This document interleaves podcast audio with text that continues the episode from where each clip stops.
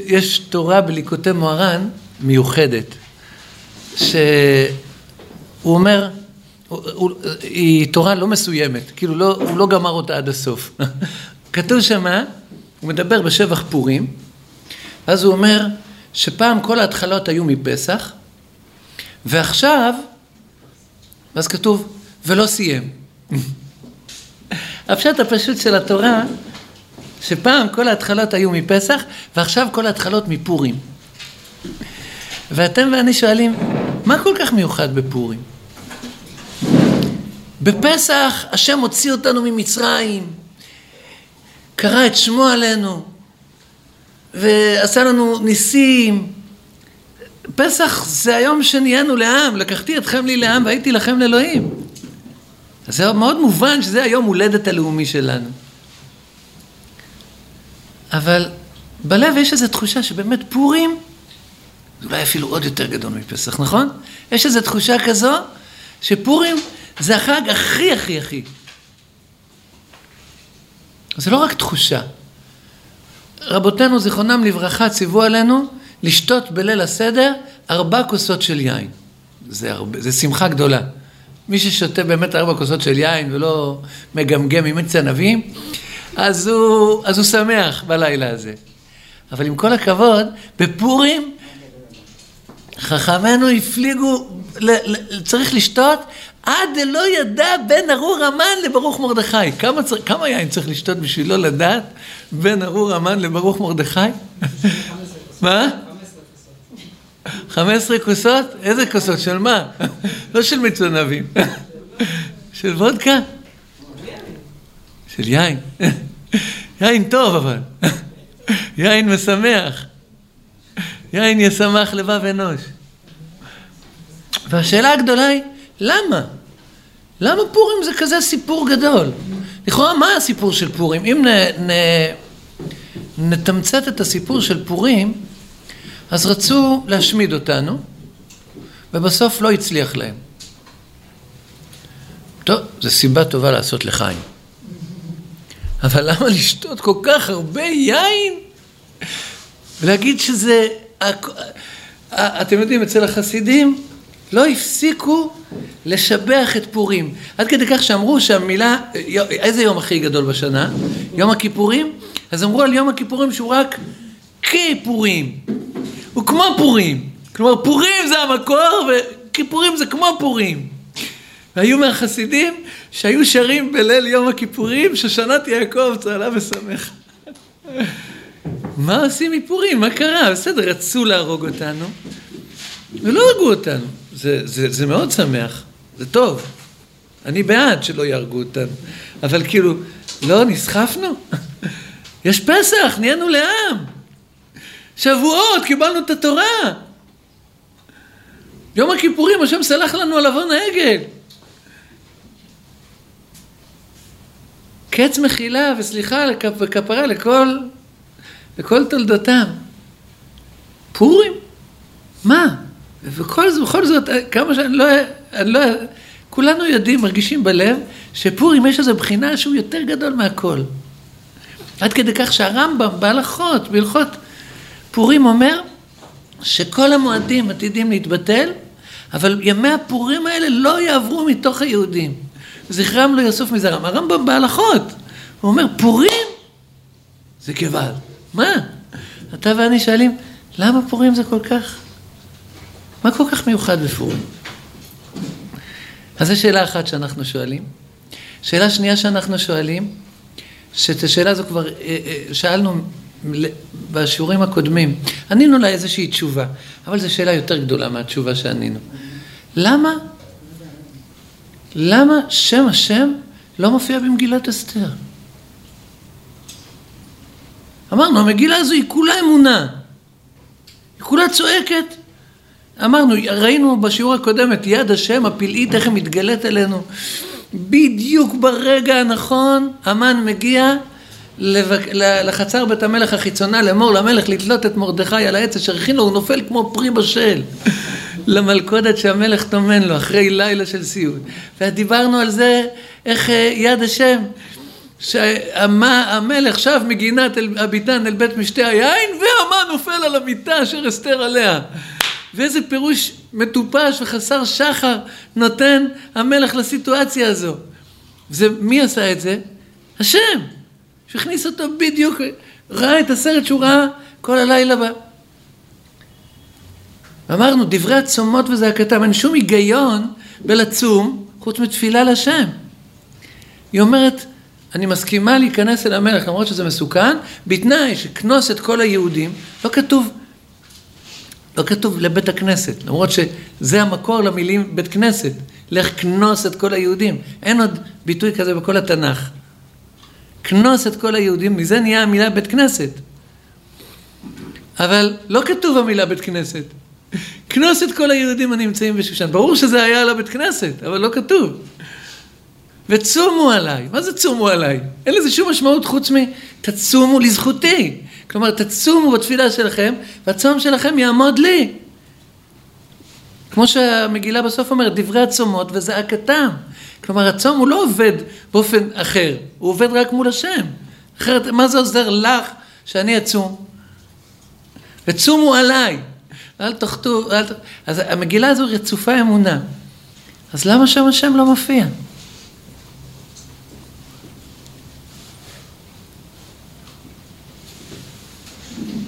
יש גמרא במסכת אה, מגילה. גמרא, יש... שלום עליכם. הגמרא אומרת, גדולה הסרת הטבעת יותר מ-48 נביאים ושבע נביאות שעמדו להם לישראל, שכולם לא החזירום למוטב, והסרת הטבעת החזירתם למוטב. אתה שומע, רן, איזה, איזה הסרת טבעת מדובר? ויסר המלך את טבעתו מעל ידו, ויתנה לאמן בן עמדת האגגי צורר היהודים. הסרת הטבעת הזו, היא עשתה מה שכל הנביאים שדבריהם מופיעים בספר הקדוש הזה, לא הצליח לעשות. הנביאים עמדו וצעקו, תחזרו אל השם, תחזרו בתשובה. לא שהינו. אבל הסרת הטבעת, שיחקה אותה. ככה רבי אבא בר כהנא אומר במסכת מגילה. גדולה הסרת הטבעת יותר מ-48 נביאים ושבע נביאות שעמדו להם לישראל. למה הם עומדים על מישור אחד? מה זה הסרת הטבעת הזאת?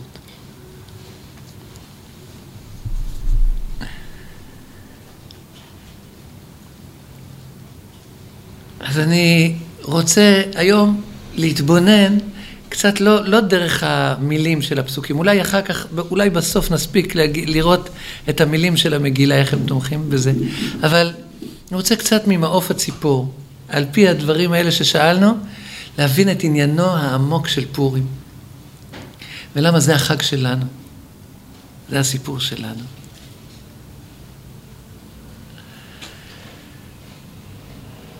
אז קודם כל אני רוצה ש, שנבין את דברי רבי אבא בר כהנא יותר עמוק. כל הספר הזה, מי מדבר דברי תורה? אין פה אף בן אדם שמדבר דברי תורה, רק השם. כה אמר השם, זה הדבר אשר ציווה השם. הנביאים לא מוסרים בשמם שום דבר. משה רבנו אומר איזה חידוש בתורה? לא, הוא אומר זה הדבר אשר ציווה השם, כה אמר השם. אין דיון תורני בספר הזה, נכון? רק השם מדבר. כשהשם מדבר כולם שותקים. השם מדבר במשך כל הימים האלה של אה, יציאת מצרים, האבות הקדושים, בית ראשון, השם מדבר וכולם שותקים. מה? באיוב וקהלת זה כבר ספרי החוכמה, אתה צודק. אבל לפני כן, איוב זה לא ברור הזמן שלו, אבל לפני כן אין דברי תורה, יש, יש נקודות בודדות. יש דיון בין אהרון למשה בסוף פרשת שמיני לגבי שעיר החטאת אשר שורף. ואת שעיר החטאת דרוש, דרש משה והנה שורף, ויקצוף על אלעזר ועל איתמר, מדוע לא אכלתם את החטאת במקום הקודש, ואותה נתן לכם לשאת... ואז ויאמר אהרון הן היום הקריבו את חטאתם ואת תולדתם לפני השם ותקראנו אותי כאלה ואכלתי חטאת היום ויטב בעיני השם וישמע משה ויטב בעיניו. זה דו שיח בדיני תורה מיוחד בין אהרון למשה פעם אחת. אבל חוץ מזה אין דברי תורה, רק השם מדבר. כה אמר השם, זה הדבר אשר ציווה השם. אם זה אהרון אומר, אם זה משה אומר, אם זה אלעזר אומר. אם זה אחר כך... מה נחשב דברי תורה שאברהם אומר להשם חלילה לך לעשות את הדבר הזה, הוא לא מתכוון שדרך התורה היא, שהשם מייצג אותה, או ש... בסדר, אז הוא מתווכח עם השם, אבל כאילו... כן, דבר תורה? אחר כך, אחר כך, יש לנו, אה, אמרתי עכשיו, רבי אבא בר כהנא אומר, רבי עקיבא אומר, רבי יהושע אומר, רבי אליעזר אומר, הם כולם אומרים דברי תורה. נכון, אז יש, אפשר לראות בדברי אברהם, בדברי הוויכוח שלו גם דבר תורה, למרות שעל פי פשט הוא כאילו מתווכח עם השם. אבל כאילו, את דברי השם, רק השם אומר. או אנשים בשמו. אבל השם יתברך, אבל, אבל אנשים לא מדברים. כל זמן שהשם מדבר, אנשים שותקים. הסיפור של מגילת אסתר הוא קו פרשת המים ההיסטורי שבו הנבואה מסתלקת. השם מספיק, מפסיק לדבר אל הנביאים. דיברנו על זה כבר, שזה הספר האחרון בתנ"ך. מבחינה היסטורית, כרונולוגית, זה הספר האחרון בתנ"ך. השם מפסיק לדבר.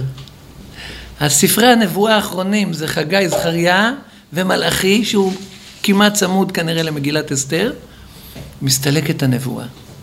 השם מפסיק לדבר בצורה גלויה. ומה קורה כשהקדוש ברוך הוא מפסיק לדבר? אסתר אסתר. מה? לכאורה הסתר פנים היה צריך לגרום לא יודע מה, אבל בפועל מה שקורה זה שמאז אנחנו מדברים דברי תורה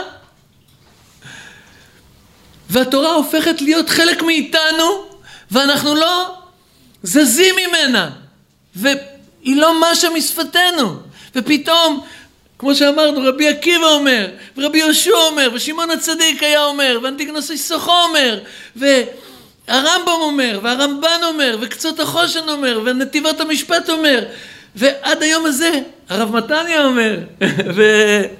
ובכל מקום אנחנו מדברים דברי תורה וזה אכפת לנו. מה זה הדבר הזה?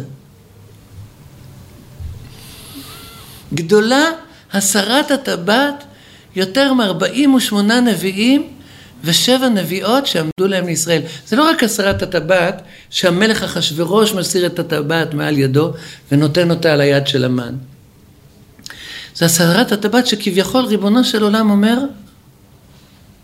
אני לא בעסק.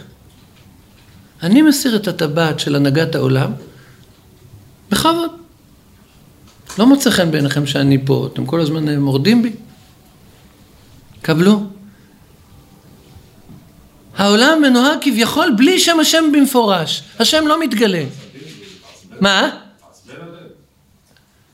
אני לא יודע אם יתעצבן, עוד מעט נבין את זה יותר עמוק, אבל כביכול הקדוש ברוך הוא מסיר את הטבעת של הנהגת העולם. כל הזמן השם החזיק את העולם ככה.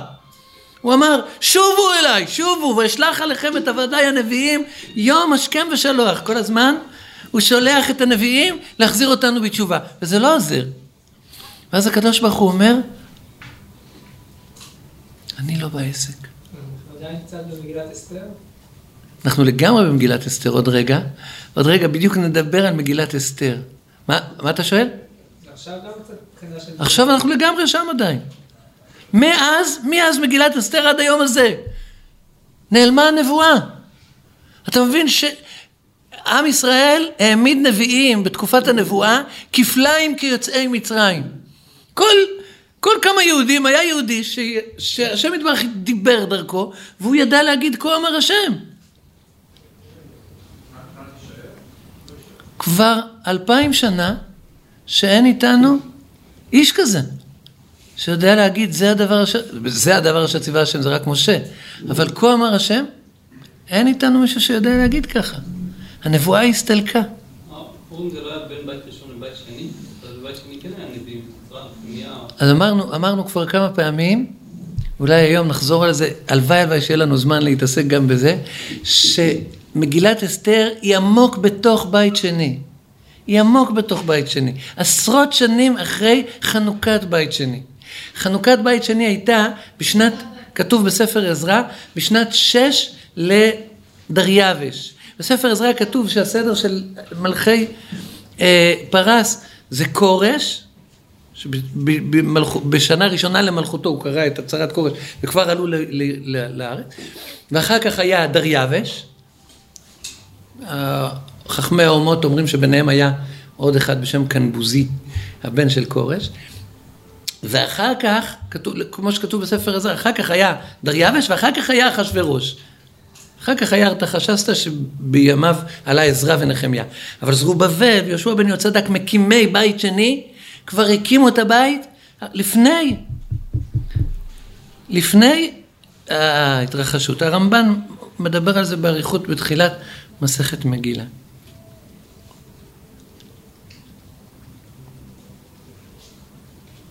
מה הסיפור? מה, אז אני, אני לא, אני לא יודע למה. את כל השיעורים אני יודע לבנות, אה, כאילו אני, אני יודע איך אני מרצה אותם בצורה דידקטית פחות או יותר מובנת. השיעור הזה, תמיד כשאני מגיע אליו, אני מבולבל, אני לא מצליח לסדר אותו, אבל אתם תנסו לדוג את מה שאפשר לדוג, כי זה הכי חשוב, הדברים שאני אומר עכשיו. מה? רש"י אומר שדרייבש זה הבן של... נכון, יש, יש, אה, אני אומר, לפי הפשט הפשוט, ככה הרמב"ן אומר בתחילת מסכת מגילה. יש לי פה את דבריו, אולי עוד מעט נקרא אותם. הרמב"ן אומר שבימי כורש כבר עלו, הוא אומר, רק, רק העליות של עזרא ונחמיה עוד לא התרחשו, אבל כבר הייתה חנוכת המקדש. ודריווש, שהוא הבן של אסתר, אולי זה דריווש אחר, דריווש השלישי, וזה דריווש השני. טוב, לא, לא ניכנס לזה. בכל אופן, תקשיבו טוב. יש פה קודם כל שיעור בחינוך. כשאני כל הזמן אומר לילדים שלי, אני רוצה שאתה תתפלל. אביעד נמצא פה. אז אני אזכיר משהו בשם מור אביב, זיכרונו לברכה. אבא של אביעד, קראו לו הרב משה שפירא, הוא היה אדם גדול וצדיק גדול. אז הוא, שאלו אותו, איך הוא הצליח כל כך בחינוך הילדים? איזה ילדים יש לו? אחד אחד שתצא תאורה. אז הוא אומר, חינוך הילדים? אני תמיד חשבתי שחינוך הילדים זה מה שהילדים מחנכים אותך. נכון? משהו כזה? אה? פעם אחרת הוא אמר, אני חושב ש... מה? ש... ש... 99 אחוז אה, תפילות ואחוז אחד של סייעתא דשמיא, משהו כזה. על כל פנים, אז, אז כשיהודי, כשהבן אדם הוא כל הזמן גלוי ואומר לילד שלו, אני רוצה שאתה תתפלל. הילד שלו מתפלל, אומר לו, לא, בכוונה. זה לא מבין, זה לא מובן, זה תעלומה, למה זה לא מצליח? אבל מה הסיבה שזה לא מצליח? בעומק, כשאתה אומר לילד שלך, אני רוצה שאתה תתפלל, אז הוא שומע, אם אתה רוצה שאני אתפלל, ואני לא רוצה להיות צל שלך, אני רוצה להיות אני. אז כנראה שבשביל להיות אני, ולא להיות צל שלך, אני צריך לא להתפלל. אז בזמן שאתה מסתכל עליי, אני עושה כאילו, ואני אוכל מסטיק, אה, תונה לך. וככה היינו. כל הזמן שריבונו של עולם אמר לנו, שובו אליי, ואשלח עליכם את עבדיי הנביאים, יום השכם ושלוח. כל הזמן ריבונו של עולם שולח. אנחנו אומרים, אתה רוצה שנשוב? כנראה בשביל להיות קיימים, אנחנו צריכים לעשות דווקא. לא לשמוע בקולך. יום אחד, למה ריבונו של עולם, הריבונו של עולם יודע את הסוד הזה כמובן, אבל בכל זאת אנחנו צריכים שהוא יגיד לנו את רצונו בצורה מפורשת בשלבים הראשונים. אבל יום אחד ריבונו של עולם אומר, עכשיו אני שותק.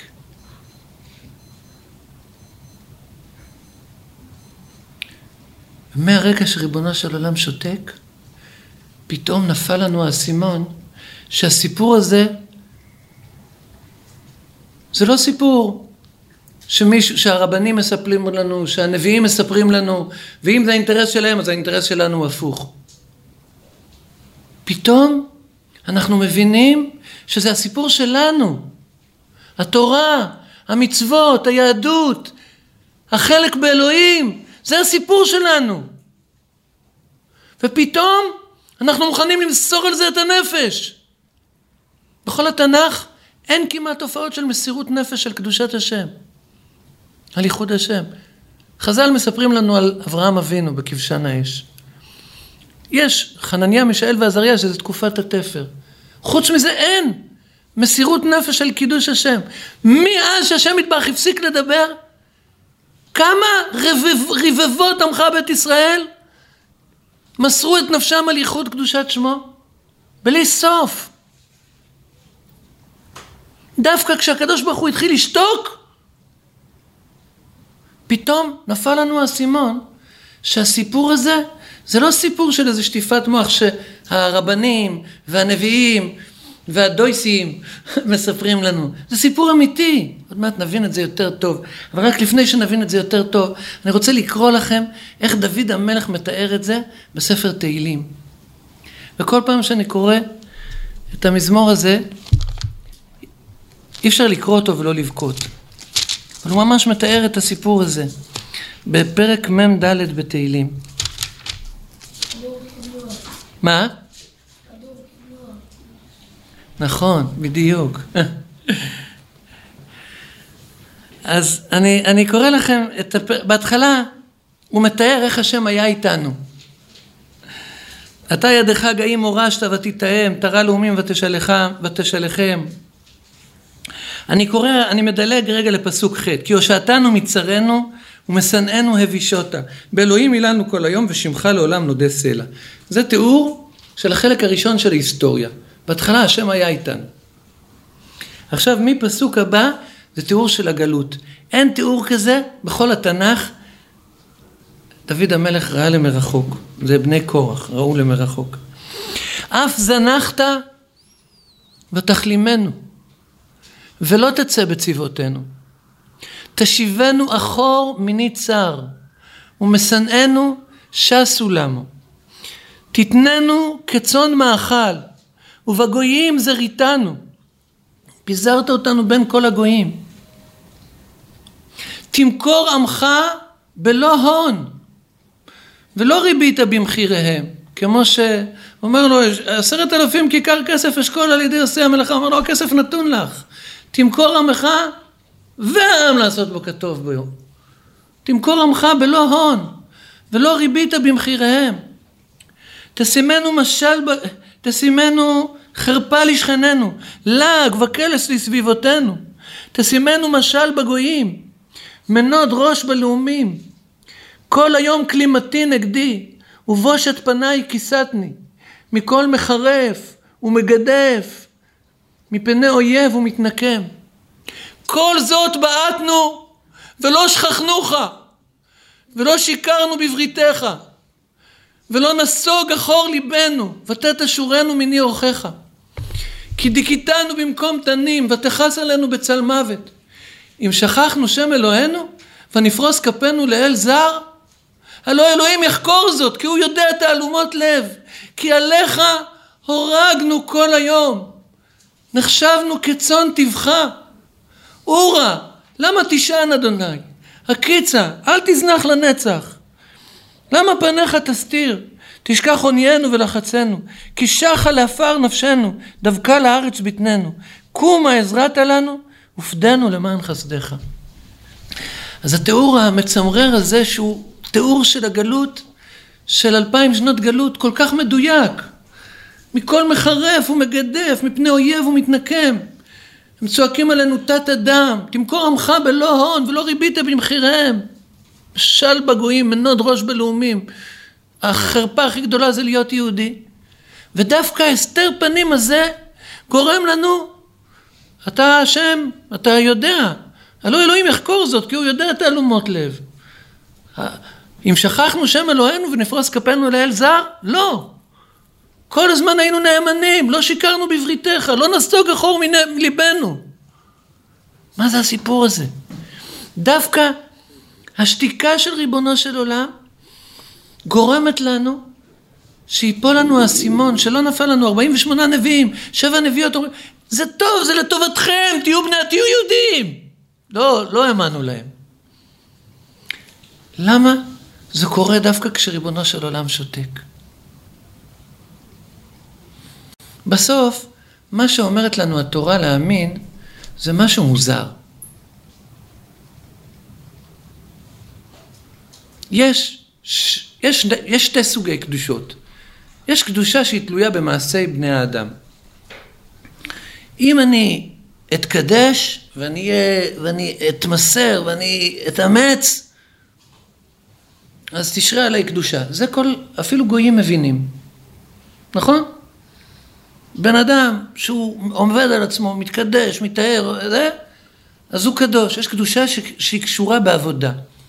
אבל היהדות לא אומרת, היא, היא, היא מציבה לנו חובות של עבודה, להיות קדושים, וייתם לי קדושים, וכי קדוש אני השם. אבל, מעבר לזה, היא מספרת לנו שעוד לפני שעשינו טוב, יש בנו קדושה שכרוכה בעצם הקיום שלנו. השם האמירך היום להיות לו לעם סגולה ולשמור כל מצוותיו ולתתך עליון על כל הגויים אשר עשה לתהילה ולשם ולתפארת ולהיותך עם קדוש לאדוני אלוהיך כאשר דיבר. עוד לפני שעשית מעשים טובים, יש קדושה בקיום שלך כיהודי, יותר ממה שיש לגוי. גם, גם גוי הוא, יש בו ניצוץ אלוקי, אבל בך יש יותר. אתה קדוש, כי אתה יהודי. מאוד קשה לקבל את זה. שני תינוקות, אחד יהודי, זלמן, אחד גוי, סטפן. הם נראים כל כך דומים. הם שניהם מתוקים ממי ממי. שניהם... ופתאום אומרים לך, היהודי, יש בו משהו יותר קדוש. זה לא מתקבל על הדעת, נכון? זה קשה לעכל את זה. זה מקומם. כל הזמן שהשם אומר לנו את זה, רק אתכם ידעתי מכל משפחות האדמה, על כן אפקוד עליכם את כל עוונותיכם. השם שם בפי עבדיו הנביאים, אנחנו אומרים, עזוב, לא מאמינים. אבל פתאום, מה קורה במגילת אסתר? בואו נסתכל רגע על מגילת אסתר. זה מתחיל במשתה, אנחנו דיברנו על צד אחד במשתה, אבל המשתה הזה יש בו גם צד של קרנבל בינלאומי. אין, אין לאומים, אין זהויות, לעשות כרצון איש ואיש, אין אונס, כולם בתוך החגיגה, הכל בסדר. כל האנשים, עזוב אותך מאיזה עם אתה. ופתאום, בתוך ה... ה...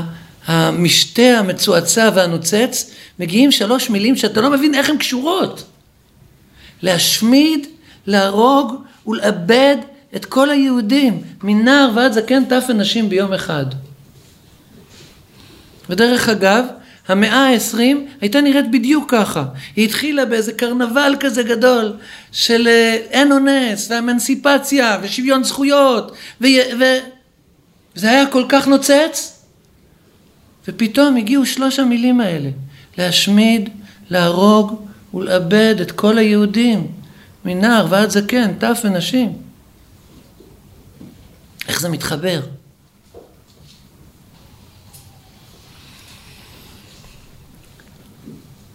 במגילת אסתר ובמאה העשרים, מי מספר לנו שאנחנו קדושים? מה? המן. היטלר. פתאום, מה, אומר היטלר? הרי זה לא יאומן, המלחמה של היטלר נגד היהודים היא, היא חסרת שום הבנה. היא, היא, לא רק שהיא לא הועילה לו למלחמה שלו באירופה והחלום שלו להיות רייך אלף השנים ולכבוש את כל אירופה, הוא במודע שילם עליהם מחירים תבין ותקילין. הוא לקח עובדי כפייה שעבדו בתעשיית התחמושת של, ה, של הוורמאכט, של הצבא הגרמני, ו- ו- וגירש אותם למחנות השמדה, להריגה. והוא אמר והורה שהשמדת היהודים יותר חשובה מכל שיקול אחר, בחוזרים של הנאצים. רכבות, במקום להוביל תחמושת לחזית, הובילו יהודים להשמדה. מה יש לך נגד היהודים? הרי יהודים באמת לא היוו שום איום אסטרטגי על היטלר. מה אומר היטלר? היטלר אומר, את העולם המרושע שאני רוצה להשית, האכזרי, הרע, שאנשים משתררים על אחרים, רומסים אותם, גורמים להם סבל, לא סופרים אותם, את העולם הזה אני לא יכול לכונן כל עוד יש תינוק יהודי אחד קיים. לא עם תודעה של יהודי. גם אם שלושה דורות הוא כבר לא יודע שהוא יהודי.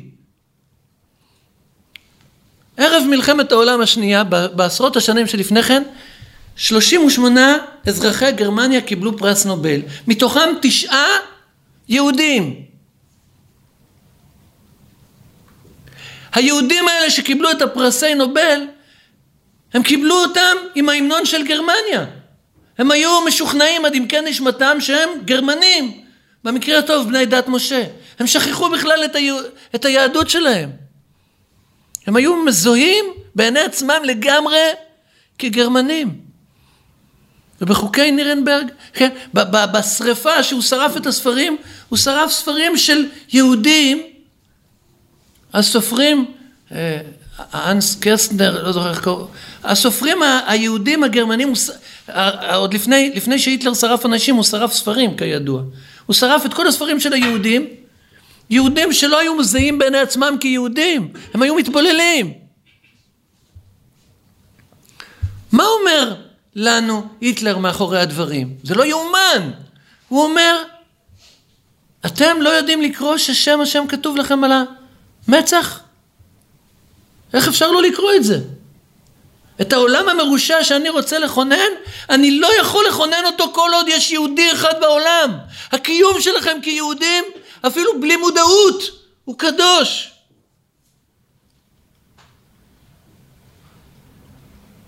פתאום בתוך העולה, בתוך הקרנבל הזה, של יהודים ששכחו את היהדות שלהם, יהודי שושן שלא עלו ל, ל, לירושלים, כבר בית המקדש נבנה בירושלים, מה הם עושים בשושן היהודים? הם רוצים להתבולל, הם שוכחים מהיהדות שלהם. ופתאום המן אומר להם, תגידו, אתם דפוקים? אתם לא יודעים שאתם יהודים? אני לא יכול לכונן את העולם המרושע שאני עוד מבקש לכונן כל עוד אתם קיימים. פתאום השאגה על הקדושה היהודית שגנוזה בנו היא לא, לא ריבונו של עולם מספר לנו את זה ועבדיו הנביאים אנחנו יכולים להגיד טוב שטיפת מוח עזוב אותך. העולם צועק את זה. פורים זה לא היום של המסכות. זה שאנחנו שמים מסכות זה בשפת ההפך. זה היום שבו העולם מוריד את המסכות שלו. כל הזמן יש כאילו, פתאום, פתאום הגויים צועקים, אתם קדושים. אי אפשר להתבלבל. מה הסיפור של היטלר עם העם היהודי? מה הסיפור של המן עם העם היהודי? הוא מפוזר, הוא מפורד בין הוא חלש, הוא לא מהווה שום איום עליך. לא שום איום צבאי, שום איום אה, כלכלי. נכון? לא היינו שום איום כלכלי, שום איום צבאי, שום איום... בש... בכל ה... ה... ה... הספקטרום של, ה... של, ה... של התחומים שאנשים מדברים עליהם ו... וכולם מודים בקיומם, לא הבאנו שום איום על היטלר. אבל יש, יש ספר שנקרא שיחות עם היטלר. כתב אותו נאצי שהתפכח תוך כדי מלחמת העולם השנייה. קראו לו אה, הרמן ראושינג.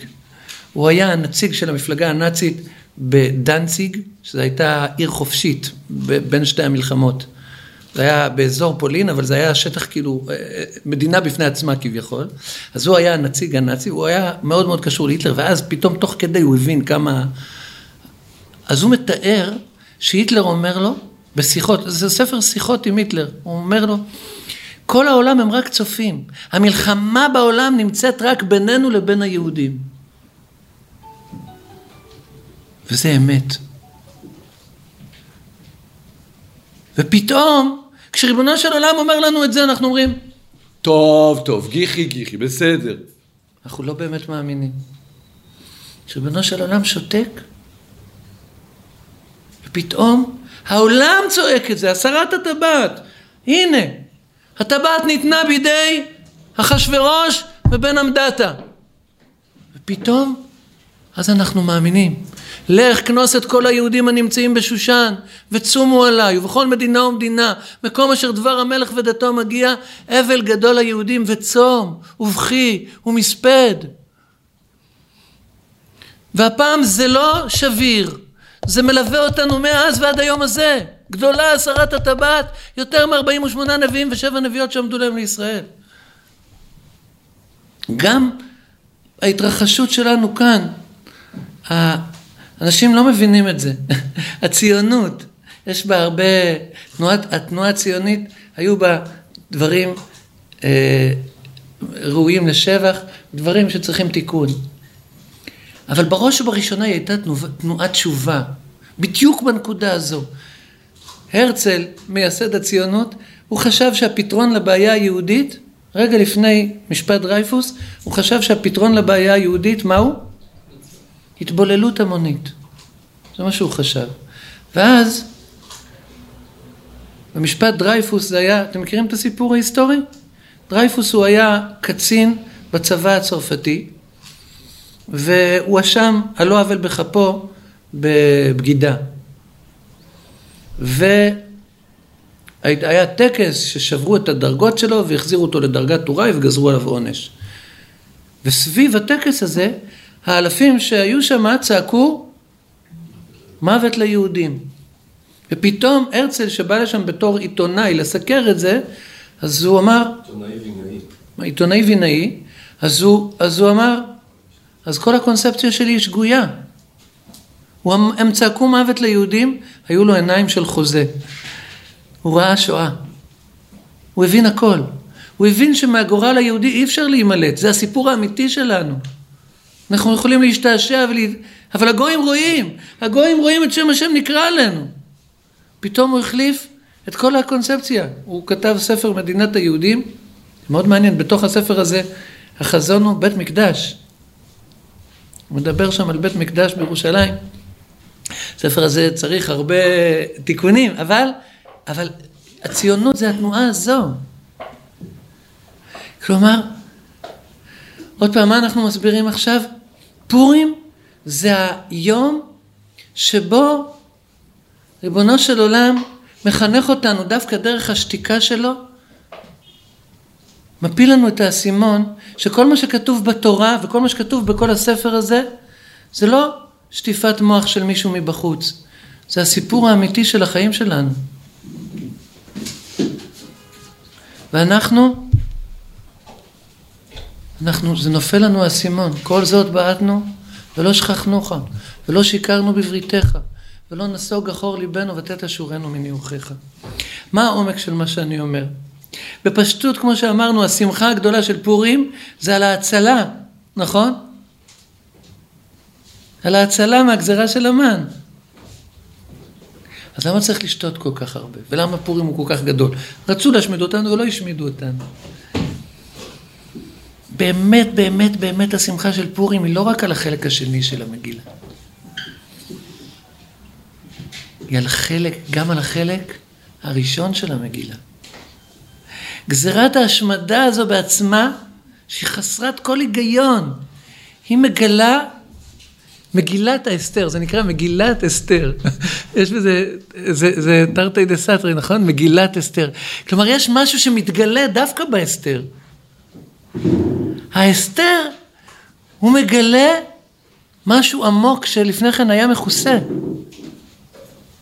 מה מתגלה בהסתר? שהסיפור היהודי הוא הסיפור האמיתי שלנו. המן מגלה לנו שבאמת אנחנו קדושים. על מה השמחה בפורים? על הקדושה שכרוכה בעצם הקיום שלנו. תשמח לא בגלל שאתה, כן? לא, בחנוכה רצו להעביר אותנו על הדת. השמחה שניצחנו, התרבות היהודית. בפורים מה רצו לעשות לנו? להשמיד את הקיום שלנו. אז השמחה היא קשורה בקדושה שכרוכה בעצם הקיום שלנו. אנחנו קדושים עוד לפני שעשינו דברים טובים. כן, אתה קדוש עוד לפני שעשית משהו טוב, אתה קדוש.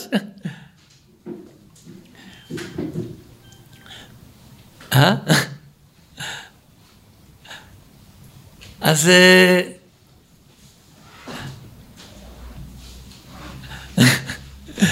בסדר טוב. אז הקדושה שלנו היא, היא, היא עוד לפני שעשינו מעשים טובים, זה, זה, זה השמחה. עכשיו, הפשט הפשוט של פורים, לפני ששותים כוסות, אז השמחה היא בהצלה. שמרנו על הקיום היהודי. אבל בעומק, בעומק, בעומק, אחרי כמה כוסות של יין, צריך בשביל זה קצת לאבד את הדעת, בשביל לשמוח במשהו שהוא בכלל, על פניו, הוא לא נראה שמח. הגזרה להשמיד, להרוג ולאבד את כל היהודים היא לא גזרה שמחה, אבל בעומק היא מספרת את הסיפור האמיתי, שאנחנו קדושים. את האישור על הקדושה שלנו אנחנו מקבלים מרשעי האומות, מעמלק. הוא מספר לנו ששמו הגדול והקדוש נקרא עלינו. שהקיום שלנו הוא קדוש.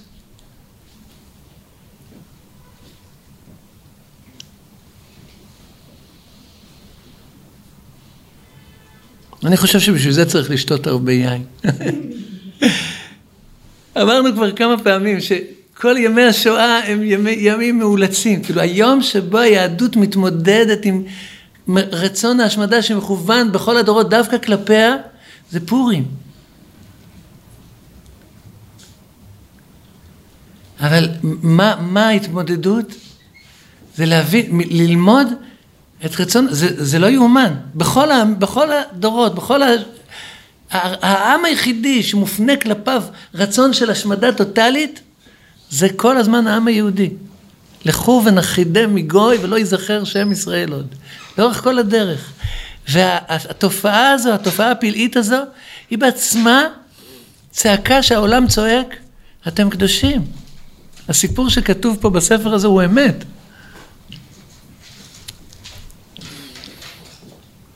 אני לא יודע, יצא לי בסוף אה, עצוב, בוא נעשה קצת אה, ניגונים שמחים.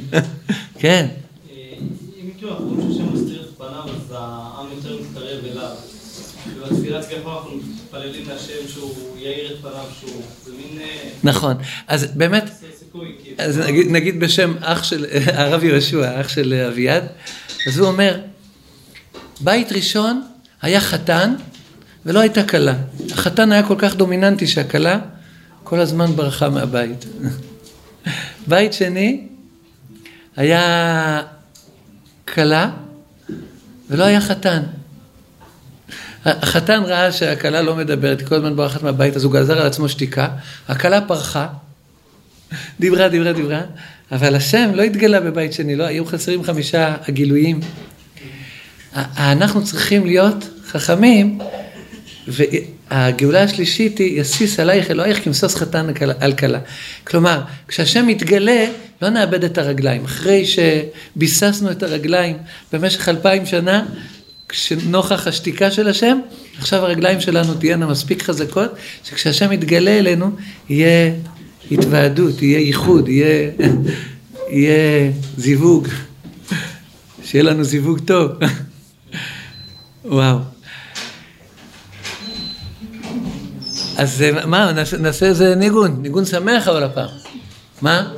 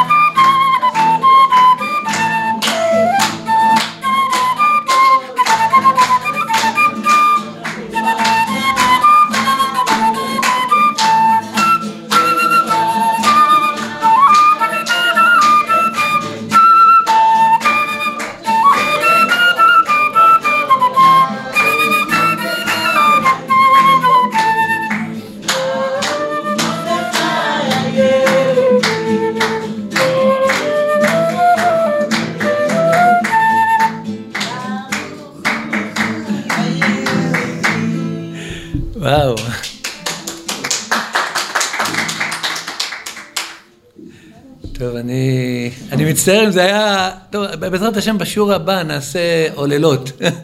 נעשה... נ, נקבץ את כל מה שהשארנו, את הדפים האלה שהבאתי. מה? זה מרגש שמח. מה, זה נגמר? אז עוד שיר, עוד שיר. אז מה אמרנו? שאנחנו, השמחה בפורים על הקדושה שכרוכה בעצם הקיום שלנו כיהודים. ואנחנו משתכנעים בזה כשאנחנו רואים, העולם צועק את זה שאנחנו קדושים. בכל מיני דברים לא נעימים שהוא עושה. זה משכנע אותנו שזה סיפור אמיתי. אנחנו באמת קדושים. כבוד הרב, זה נראה כאילו אנשים פה יושבים רוצים עוד קצת... אה, אני לא יודעת כמה שירים או משהו. נעשה עוד שיר. איזה שיר?